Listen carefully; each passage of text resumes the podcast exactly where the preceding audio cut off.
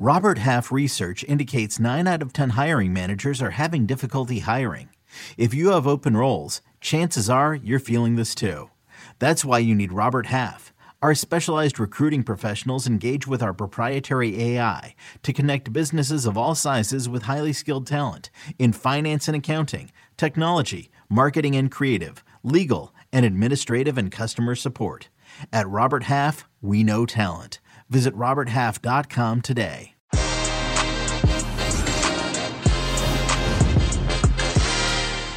Ukrainians around the world were given some respite from the horrors of war today, as the men's national team got the job done in Glasgow, defeating Scotland two, well, not two, three goals to one. We'll have to amend that for post-production credits.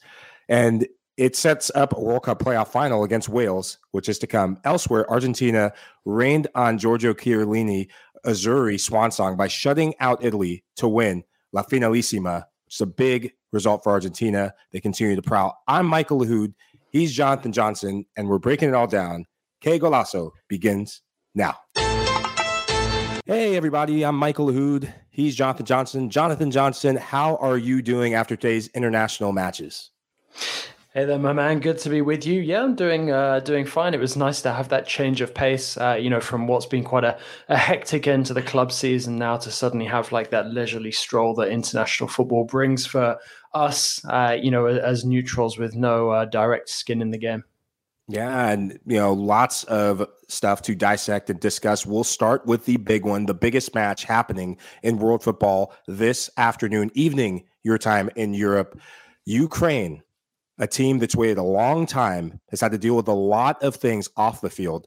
They finally get their chance to have their say in World Cup qualification, that final playoff spot. And they played against Scotland away in Scotland. How did this match play out for you in your eyes?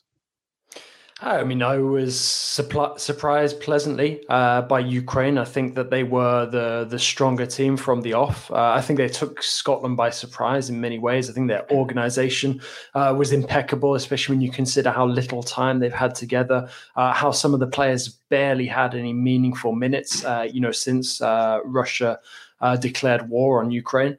Uh, and, you know, I think as well, their fitness levels were really, really impressive across the board.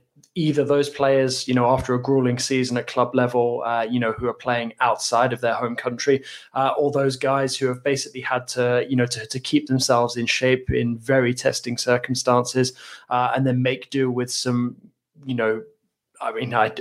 some almost token minutes, really, uh, in that friendly against Borussia Mönchengladbach uh, and uh, the, the charity tours that the likes of uh, Dynamo Kiev and, and Shakhtar Donetsk were doing.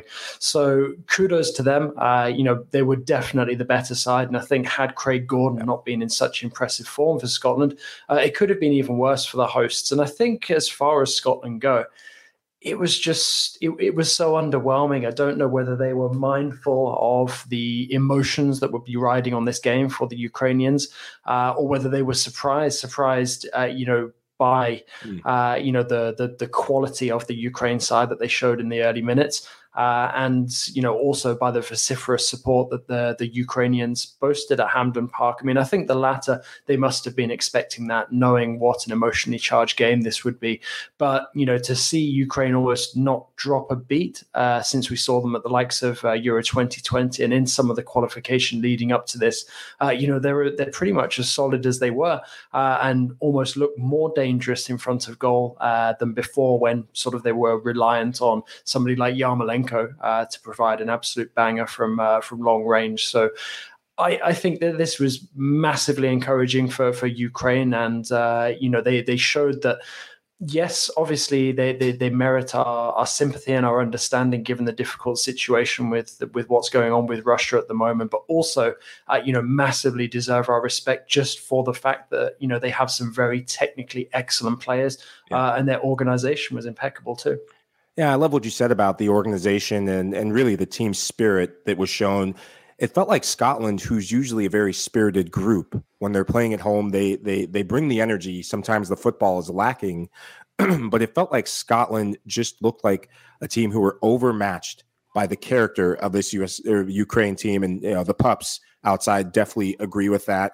And one of the things that I've always been just befuddled by Scotland is you have players playing in a system that they're not used to. I think of Robertson in this three five two system, Robertson playing as a left wing back when he's typically used to playing in a four four two.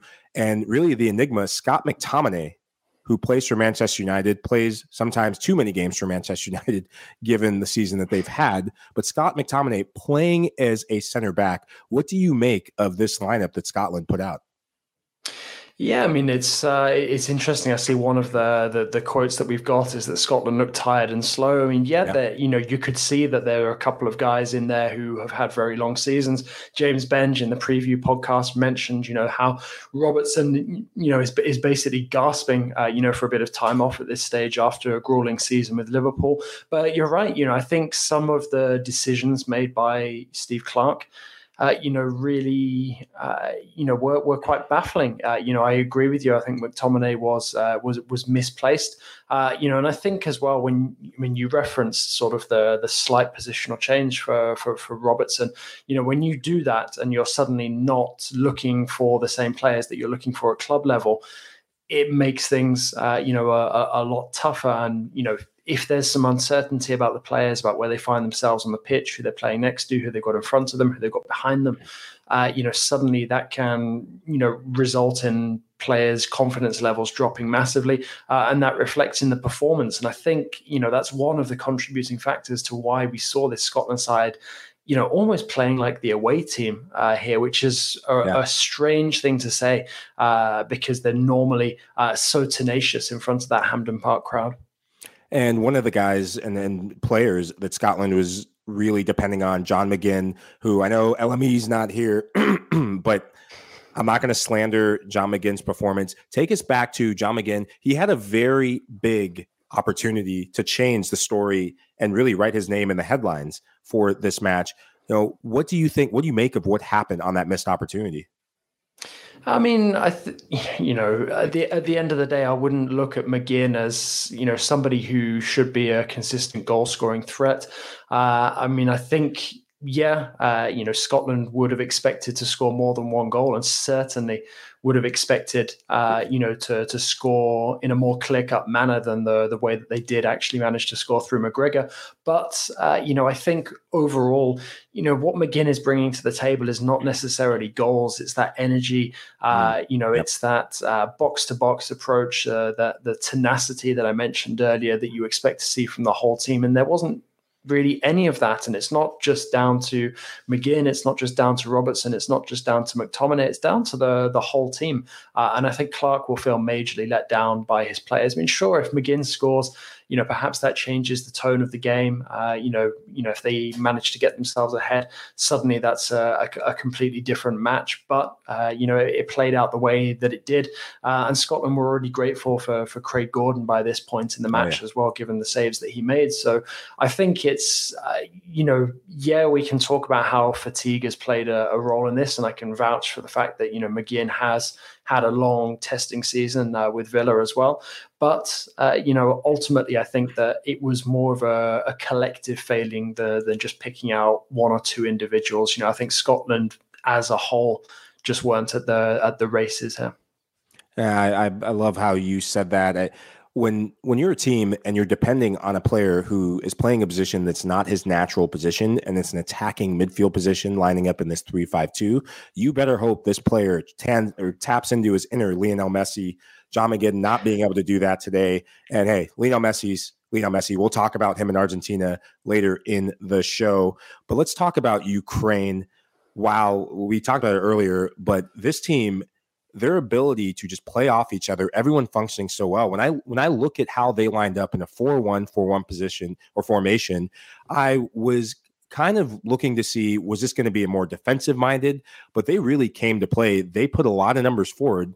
And when you play against a back three or back five away from home, that is not an easy thing to do, break down a team like Scotland at Hampden Park. Take us through how do you how do you think they they utilize their man advantage in, in certain places out wide to break down Scotland? No, absolutely. You know, it's not necessarily, when you look at it on paper, the the formation that's going to get you to a three one victory. But, uh, you know, I think as well, Ukraine have some, you know, quite underrated uh, talents in that team. You know, Yarmolenko, uh, you know, showed his, his technical ability and took the, the goal fantastically, the opening strike. Uh, you know, and I think Yaremchuk, um I think many people sort of just have this idea of him as just solely a target man, but, you know, he can also play himself, uh, you know, got himself the the second goal. Uh, and I think, you know, we all know that Ukraine's real sort of star talent is Zinchenko.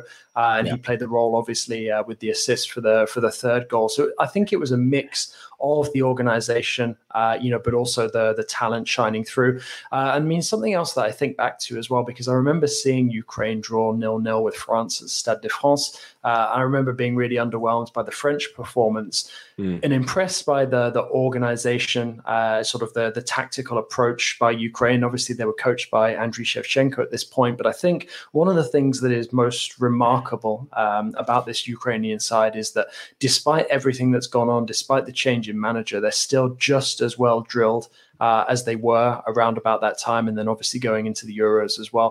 Uh, and I think that that played uh, a huge part. You know, everybody, we, we've been talking about how Scotland have moved players around, uh, you yeah. know, not necessarily familiar with the, the positions they're playing in. Ukraine, everybody knows uh, the job that they have to do, the the role that they play, you know, the qualities that they bring to the team, uh, you know, and everyone sort of chips in to, to make the collective, uh, you know, stronger than, you know, what you'd look at on paper and, and think that its value was.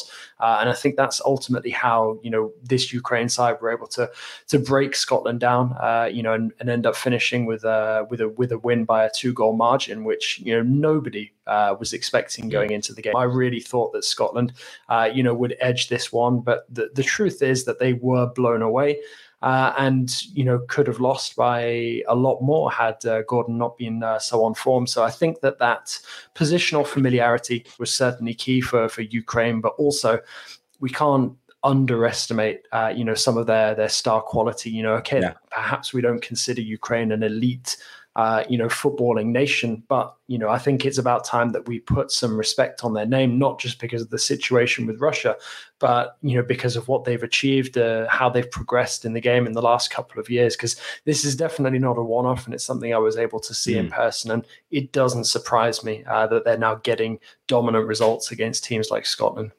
Yeah, this is a team that hasn't played for six months. Remember, folks, six months, that's a long time to just be away from having a, a competitive game, let alone the fact that there is war that they're dealing with, the emotional implications, the emotional gravitas of this game for these players. So plaudits to them for, for finding that will. And we've seen this before, maybe not with war, but with crisis. Crisis brings people together or can tear them apart. And you're really seeing a team environment. And let's go through Ukraine and some of their players. I mean, Yarmolenko plays for West Ham United, a, a player and a team we're all familiar with, as we've covered him on this show, his contributions to them. Um, and, and in that midfield, Malinovsky, a guy who doesn't get enough love from Atalanta, that ball that he hit over the top, that was world class over to Yarmolenko. And it just makes me wonder, if you're a team in Group B and you're watching this Ukraine team, what are you thinking? Are you taking notes and saying, holy crap, we got to keep our eyes on this team? Yeah, I mean, I, I you know, I don't think that anybody can sleep on uh, on Ukraine. They have some fantastic talents. I mean, we haven't even mentioned guys like Viktor Sigankov or Vitaly Mykolenko, uh, you know, two also known, uh, known quantities, uh, you know, and I think it's going to be of particular interest to the U S M N T as well, given that they'll be first up against the winner uh, of Ukraine and Wales, uh, you know, but that, that group is shaping up to be pretty tasty. You've got England, yeah. who obviously ended Ukraine's run at Euro twenty twenty in the quarterfinals, uh, and then Iran, uh, you know, who are rarely overawed uh, on the international stage. So, uh, you know, I, I I find it fascinating, and I'm I'm really keen to to see now how Ukraine approach this clash with Wales, because if I'm being honest, I actually kind of feel like they've almost done the hard part. Uh, you know, winning away against Scotland. And obviously going to Cardiff uh, is not the easiest trip for them to make. Uh, but I really think that Ukraine stand a great chance now of joining the likes of the U S, uh, England and Iran uh, in, in that Group B. Uh, and I think as well, something else to bear in mind is whoever it is who makes it, uh, you know, will be playing all of their matches in the same place as well. It's the Al Rayyan mm. Stadium. Uh, you know, so I think that, you know, Ukraine, if it is them who make it in, Uh, you know, I, I think that they shouldn't be underestimated in that group, and they definitely have the opportunity, uh, the possibility of taking uh, the U S or England by surprise if there is a shock result. I don't know, say England and uh, the U S M N T draw at some point. Uh, you know, I really wouldn't be surprised if we see the same Ukraine that they push for, for say, second place. But obviously, it depends on them getting past Wales first. Oh, so you're already, oh, England's already won the group. Typical. typical, typical of what happens in Europe, sleeping on the Americans, on the good old U S of A, got my Texas flag hey, I mean, in the background. Hey, I mean, you guys have just got to be grateful that you're there this time. Yeah, yeah, yeah. Well, hey, you know what? You can't give credit until they actually win the games and get the job done in the World Cup. So we'll get to that when it matters and when it counts. But I agree with you. I love what you said about Ukraine and, and really whoever makes it through this World Cup path to get that final place in UEFA, they are going to be one of the, the wild cards in the group, uh, whether it's Wales or Ukraine. And let's segue over to Wales, Poland, Wales, Poland playing in a Nations League matchup and really a test match. It comes at the right time for Wales to have a competitive match to prepare for this meaningful playoff final match to get to a World Cup, losing two to one to a Poland team that has already qualified for the World Cup. What did you make of their performance today? Does that give you hope in preparation for this matchup against Ukraine? I mean, I'll be honest, I can't uh, I can't comment too much about it because I've only seen sort of the, the the the brief highlights. But I mean, I think when you look at it on paper, I mean, Wales conceding two goals in the final twenty minutes, you know, so there was a period where they were on top, uh, yeah. you know, and I think, you know, Poland are a team with, with with quality. I mean, that's obvious when you're looking at a team that has Lewandowski uh, up top. Uh, but, you know, the, I, I think Poland are, are more than just a one-man team, and obviously Wales discovered that uh, this evening. And I, But I think as well for, for Wales, the, I mean, you, you can't compare the these two fixtures. You know, it's all about Sunday. They don't want, uh, you know, anybody getting injured unnecessarily or any being, anybody being run into the ground. So yeah. It's all about conditioning, I think. And I, I think that they'll probably be able to to get over, uh, you know, dropping the game in the last uh, twenty minutes or so. Uh, and I think that they'll be ready to try and give Ukraine, uh, you know, a, a challenge. But also Ukraine will be looking at that and feeling encouraged because, like I said earlier, I mean, I don't want to, to tempt fate uh, for Ukraine. But, you know, I, I really feel like Scotland uh, Scotland away is a harder fixture than Wales away.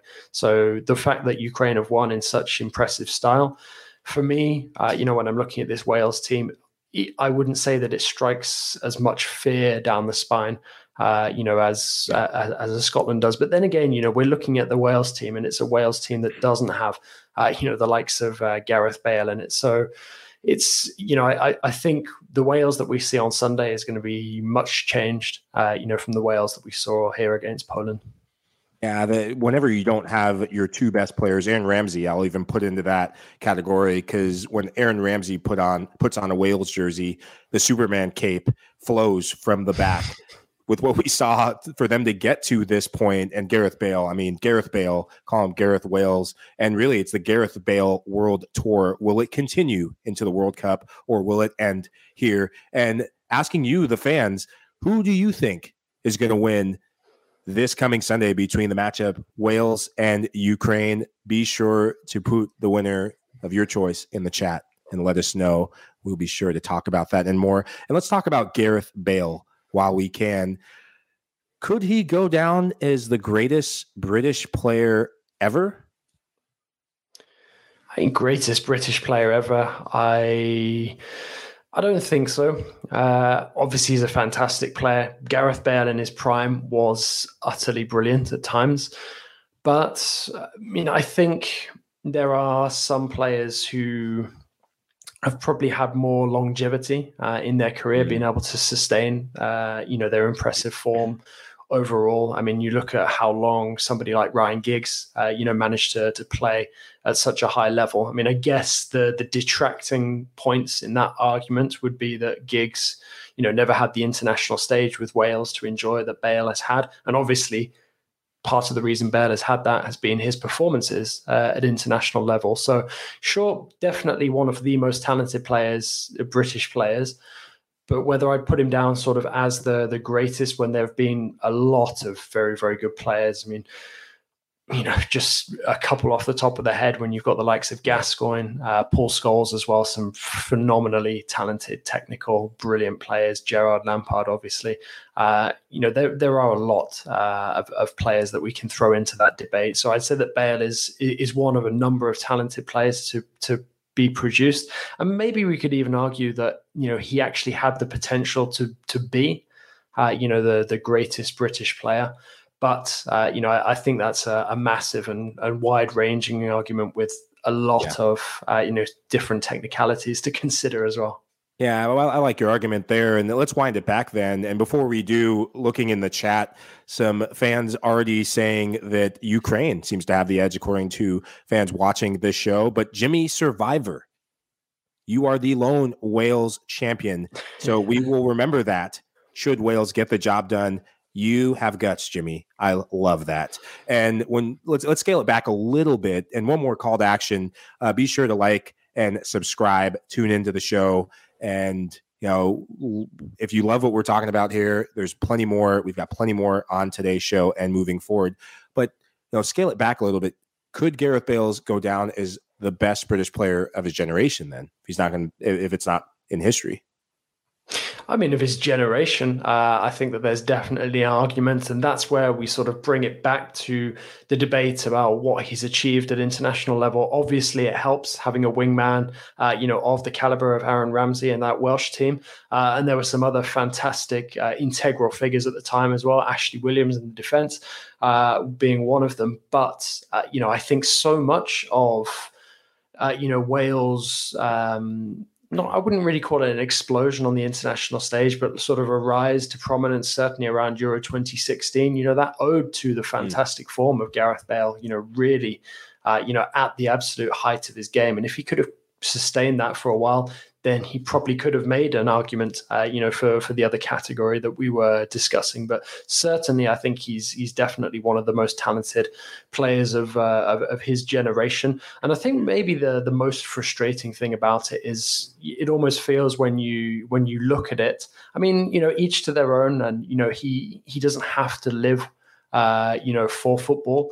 But it, it just kind of feels like if he was maybe more emotionally invested, and I don't know if that's maybe a mm. reflection of the fact that he never really, uh, I don't know, maybe felt like he fit in at Real Madrid. I mean, I know he achieved a lot there with the club, but perhaps if he was somewhere where he felt a bit more at home, uh, you know, he might not have lost that passion and, you know, we wouldn't have had that the the fantastic uh, you know the the golf flag as well. Uh, so I mean it's it it, it feels like there there was a point where maybe uh, you know if he wanted to write himself into legendary status both for club and country, he will always be uh, a Welsh national team legend. Uh, you know, but if he wanted to remain legendary at club level as well, uh, you know either you know he sort of took himself a bit more seriously and knuckled down, or made a move a bit earlier than uh, than now. And obviously he's leaving uh, on a free transfer from Real Madrid this summer. Yeah, and you said it. Breaking news today coming from Gareth Bale himself. A heartfelt letter to Madrid and the fans. I know it's been kind of a, a broken relationship and a fractured relationship at times. Wales, golf, Madrid. No longer Gareth Bale leaving Real Madrid. It's been a beautiful love story, love-hate relationship. The trophy cabinet says they love him. The fans, not so much. So I'm going to ask you, Jonathan Johnson, where to next for Gareth Bale? That's a good question. Uh, and honestly, I think, you know, if he wants to have any sort of meaningful remainder of his career, he has to go back to, to the U K, go to a Premier League side. I mean, I think that there are still a lot of Premier League sides who will look uh, at what he's still capable of doing uh, at international level, what he's done in flashes uh, when he's been able to, like that loan spell with Spurs, uh, and feel that there is still a player there that, you know, they can maybe get back to to, to his best. You know, perhaps a team that's not in Europe uh, just yet, but is maybe looking to to get themselves back on the continental stage. Who knows? Maybe an Aston Villa, somebody uh, somebody like that. Uh, you know, because I, I think wherever Bale goes next, there will be a splash. There will be a lot of excitement. But, uh, you know, I think as well, he has to go somewhere where he's going to fit in. Uh, Southampton's a good, a good shout as well from, from Natalie. Uh, you know, it, it would be kind of like a fairy tale ending uh, to that. And it would be nice as well to see one of, you know, a, a band of so many talented players that came through the uh, the, the Saints Youth Academy, uh, you know, actually sort of go back and, and play a meaningful role there at senior level. But, you know, wherever he goes next, you know, hopefully he rekindles that passion, that desire, uh, you know, to want to go out, train every day, uh, you know, and, and get out there on the pitch doing doing what he does best. Because when he is applying himself, uh, he's a phenomenal talent. Ah, oh, you, J J, you know where I want him to go. There is no mistaking. But we can golf, Gareth. You can golf all day, just not in Manchester. But would, but would you would would you would you take him though after the last couple of years that you've seen from him in Madrid? I would, I would, because this man can still deliver on set pieces. He wants to be back in the U K. Just has an amazing record when he sets foot back in the U K. And I'd let him go to Wales. Let him go back. Let him go to Cardiff whenever he wants. You can do whatever, Gareth. Just show up and take free kicks against the top six. And I'll be a happy Manchester United fans. But we're going to take a break. After this, dive into the other big match of the day, Argentina Argentina versus Italy, and a few others. Hope you're enjoying the show. Kay Golazo, live recap, your national break. You can now relive the best moments of the UEFA Champions League twenty-four seven. The UEFA Champions League channel is a new twenty-four hour streaming channel serving non-stop goals, highlights, and full match replays from the world's most prestigious club competition. Reminisce on your favorite moments, legendary players, and brilliant goals with the UEFA Champions League channel streaming around the clock on Pluto T V and the C B S Sports app.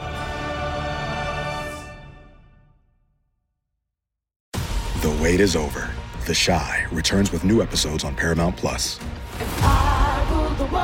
What brings you to the Chi? Opportunity. Everybody get down! Walk right up to the side. A new rain is coming to the South Side.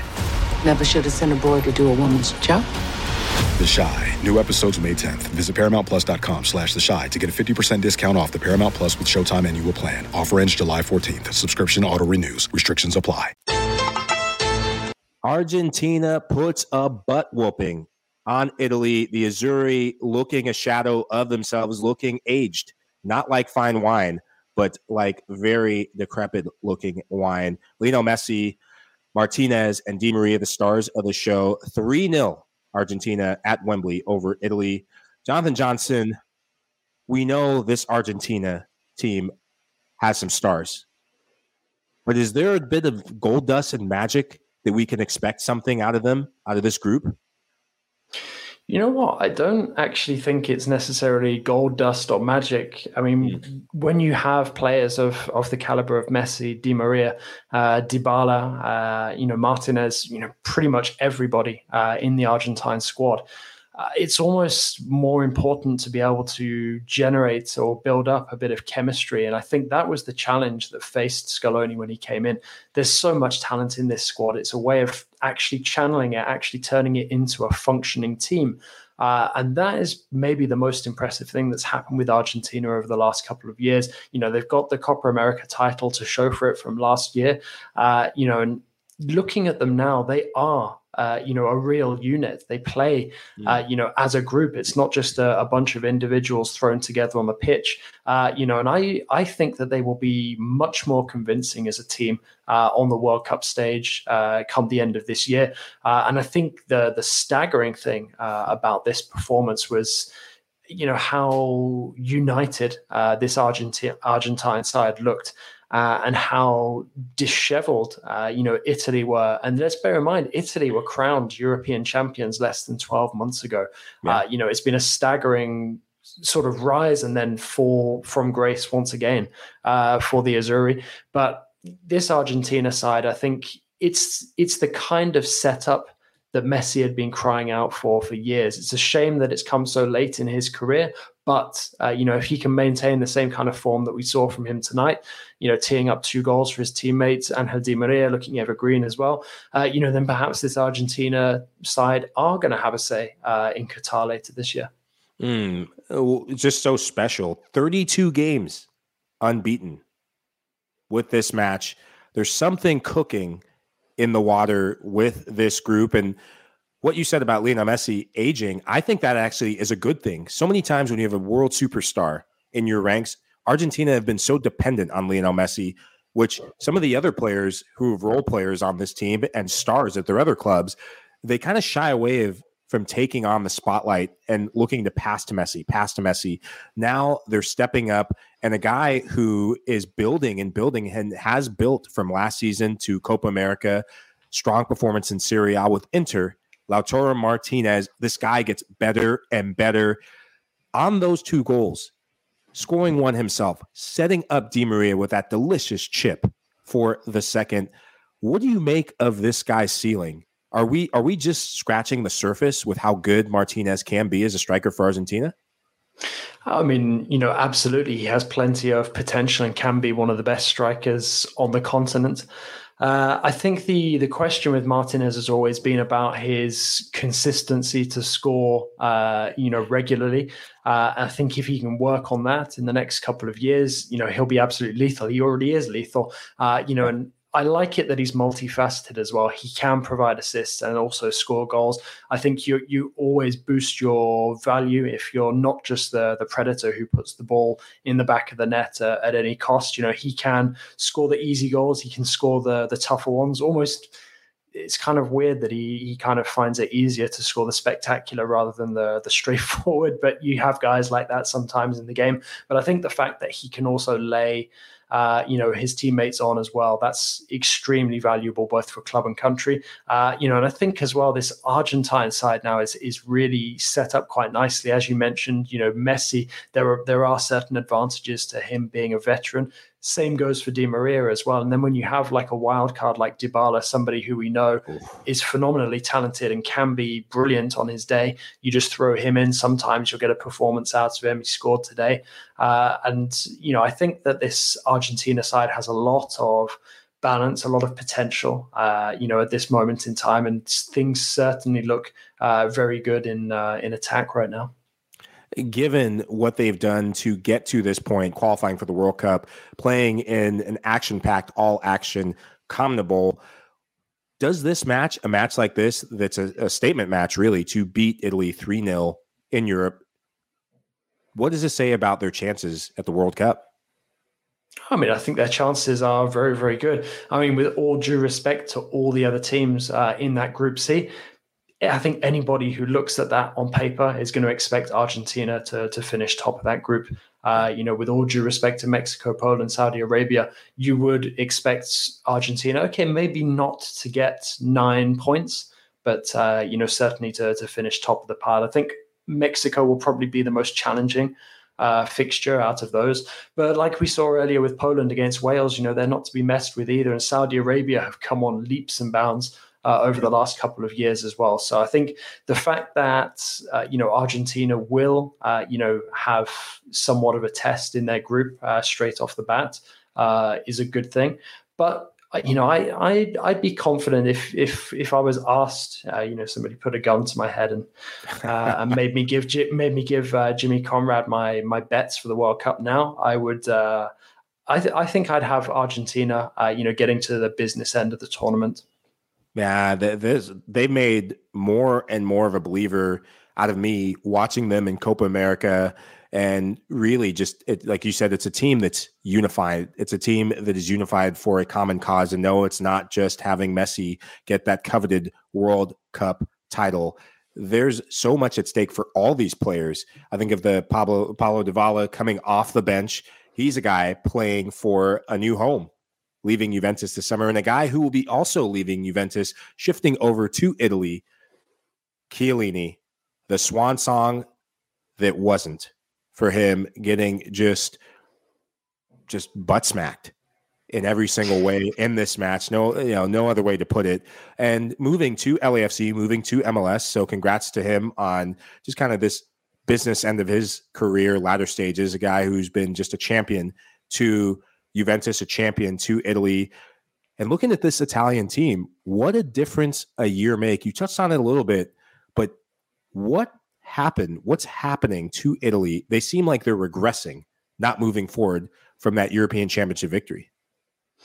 Yeah, I mean, it, it's difficult to just put your finger on one thing that's happened since that Euro success, but let's be honest about it as well. And I'm not taking anything away from Italy. Uh, you know, they were, I guess you could say, fortuitous at times uh, on their route to the twenty twenty final. Uh, and, you know, they, but they were also opportunistic. They took their chances, mm. uh, you know, so, so credit to them.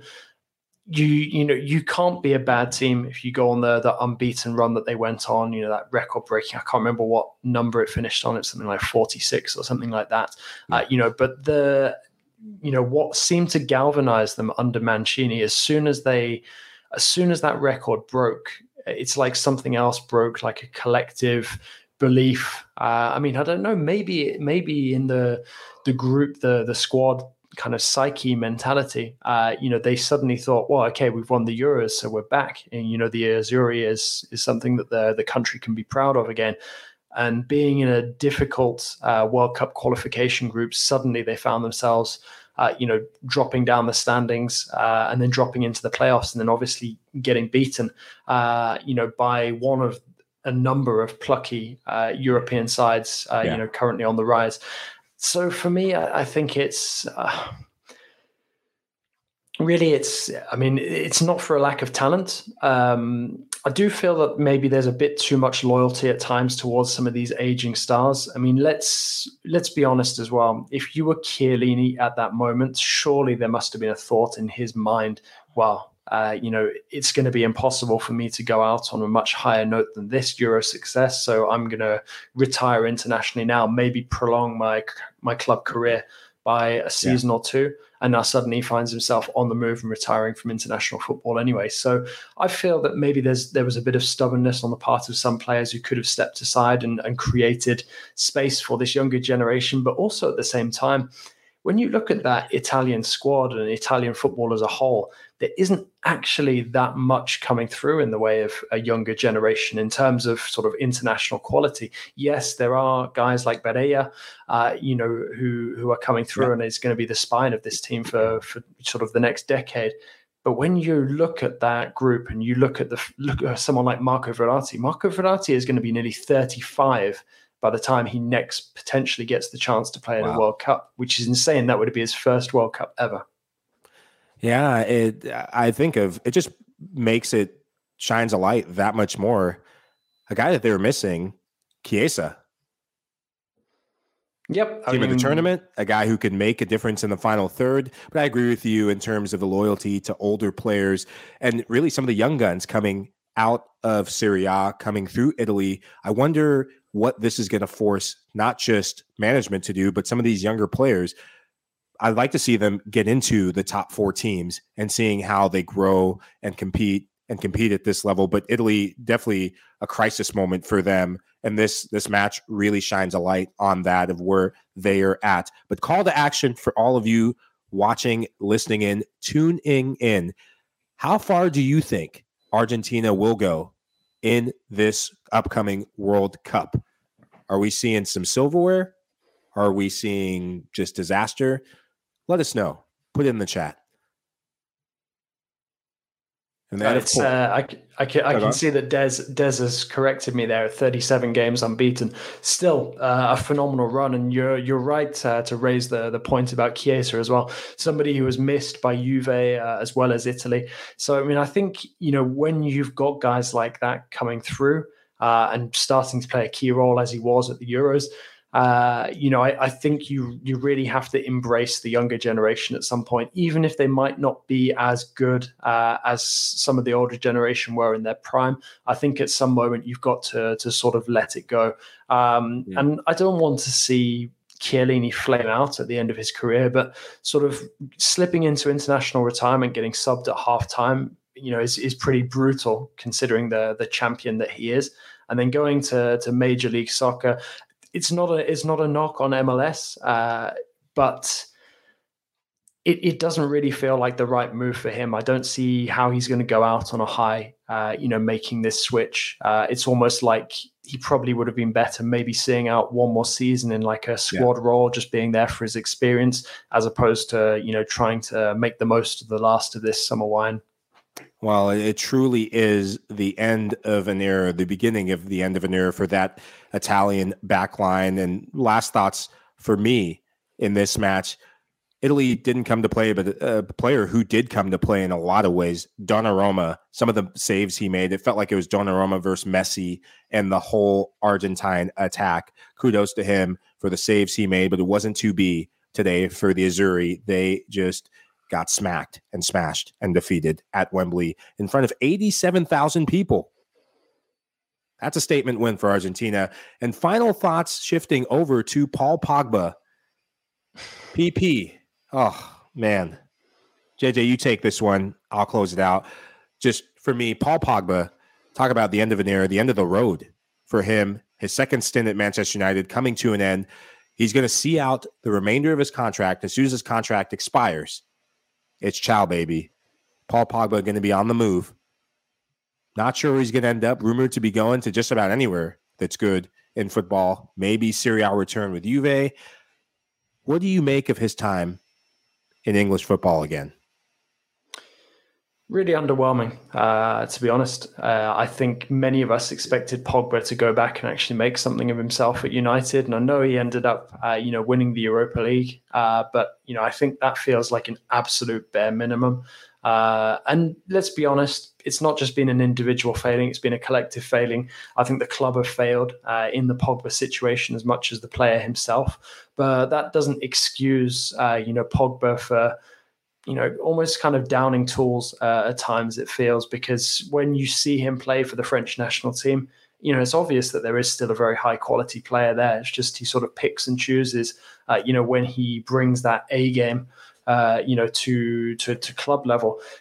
I'm unconvinced that a return to Juventus would be the best thing for Pogba. One, I don't yeah. think Juventus is necessarily the most healthy environment for anybody who's there at the moment. It's getting better, but it's not a club that's been in great health over the last couple of years.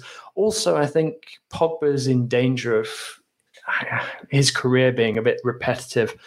I think, you know, he's seen going back to United didn't necessarily work out the way that he expected it to. Why Why is going back to Juve going to work out any better? Uh, and I'm not saying that as somebody, uh, you know, who would want to necessarily see him come to France. I also don't necessarily think that coming to Ligue one, I mean, obviously P S G would probably be the only destination for him. I don't necessarily think that would work either. I think he'd be too much in his comfort zone, uh, yeah. you know, if if he was back home. So I don't know, maybe a move to, to Spain. But, you know, again, there's not too many suitors that you could see uh, on the horizon at this moment in time, especially with Barca facing financial oblivion for about the seventieth time this year. It's, I mean, it really, honestly, it feels like Pogba is at a crossroads in his career. Uh, I don't think that he should repeat the mistake that he made in in rejoining United uh, by rejoining Juve. I think he needs to think a bit longer and harder. Obviously, he suffered a massive loss uh, in his life away from the field recently with, with super agent Mino Raiola passing away. Uh, and I, I think that Pogba would benefit from considering his future a little bit more. I don't know, perhaps this international break is exactly what he needs, the opportunity to have a chat with Didier Deschamps to get his head straight, work out exactly what might be the, the, the best move for him. And I think he needs to go somewhere where he's going to be important, going to feel valued, yeah. um, to get the best out of him. Uh, and it just really, it, you know, his time with United just kind of leaves a bitter taste in the mouth because it could have been so much better than it actually was. Well, he's he's going to have ample opportunity over the next couple months to really entrench himself and endear himself to whichever fan base he ends up at. I would love to see him in Serie A, maybe not with Juve, but with so many clubs on the rise. I think of the two Milan clubs. Could we see Paul Pogba heading to a Milan, whether it's blue half or the red half? I mean, it, th- these are the conversations that we're excited about as this summer rolls on with Kay Golazo. And also, let's not forget, United fans, Jesse Lingard also on his way out, United Academy product. It's the end of the road as well. And it kind of got messy towards the end. And, you know, rather than Messi, Lingard which he started out with. It just went back to plain old Jesse, not even Jesse Lingard. And these are this is the state of the club. And it just it it really it kind of rubs me the wrong way to see my favorite club. And I know, you know, if you weren't a Villa fan, your favorite club, your second, just say it on the show, your second favorite club. But it just, it, it, it just, it's just been the state of affairs behind the scenes. It's gotten ugly. It's gotten messy. And I think it's time for some of these players that have been at the club for the last three, four, five years to time to move forward and start a new chapter. So thank you for your service to the club in the ways that you have. There were good times, but there are also some not so good times. And could we see him at West Ham? Could we see him on loan? I know Tottenham Hotspurs, I mean, they're, they're, they're signing lots of people. There seems to be a Spurs revolution, but you know, this is what the summer's for, and we're excited about it. And Jonathan Johnson, I know it's your bedtime, but if we have to ask final thoughts from today. A lot of action, lots of ground we covered.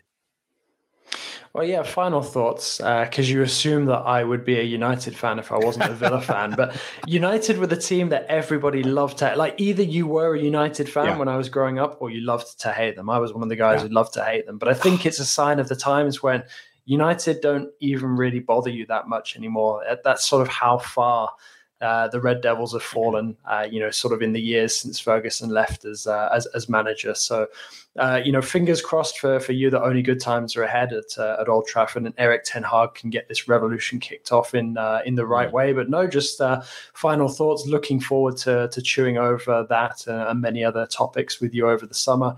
And, uh, you know, looking forward to this uh, blast of international games that we have before everyone goes off on holiday. Mm, love that. Well said, Jonathan Johnson. And on my end, two things. Yinmin Song, not even in the conversation for P F A Player of the Year. What in the hell? What in the hell? What in the Sam hell are we doing, as they say here in Texas?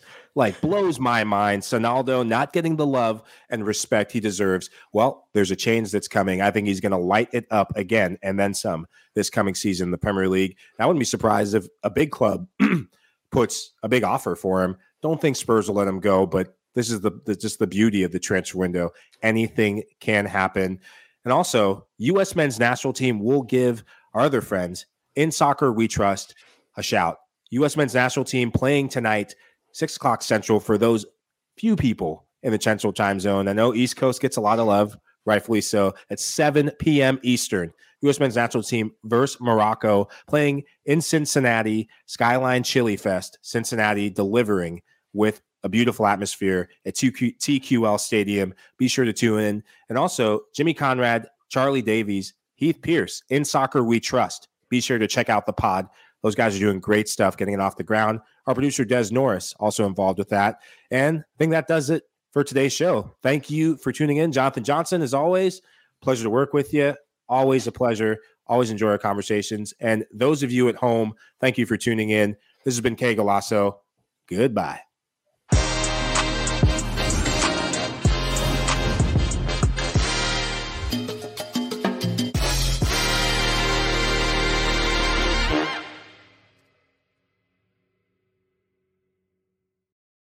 Paramount Plus and the National Park Foundation present A Mountain of Zen. This Earth Week, you can live stream seven national parks for seven days on Paramount Plus. Paramount Plus, official streaming partner of the National Park Foundation.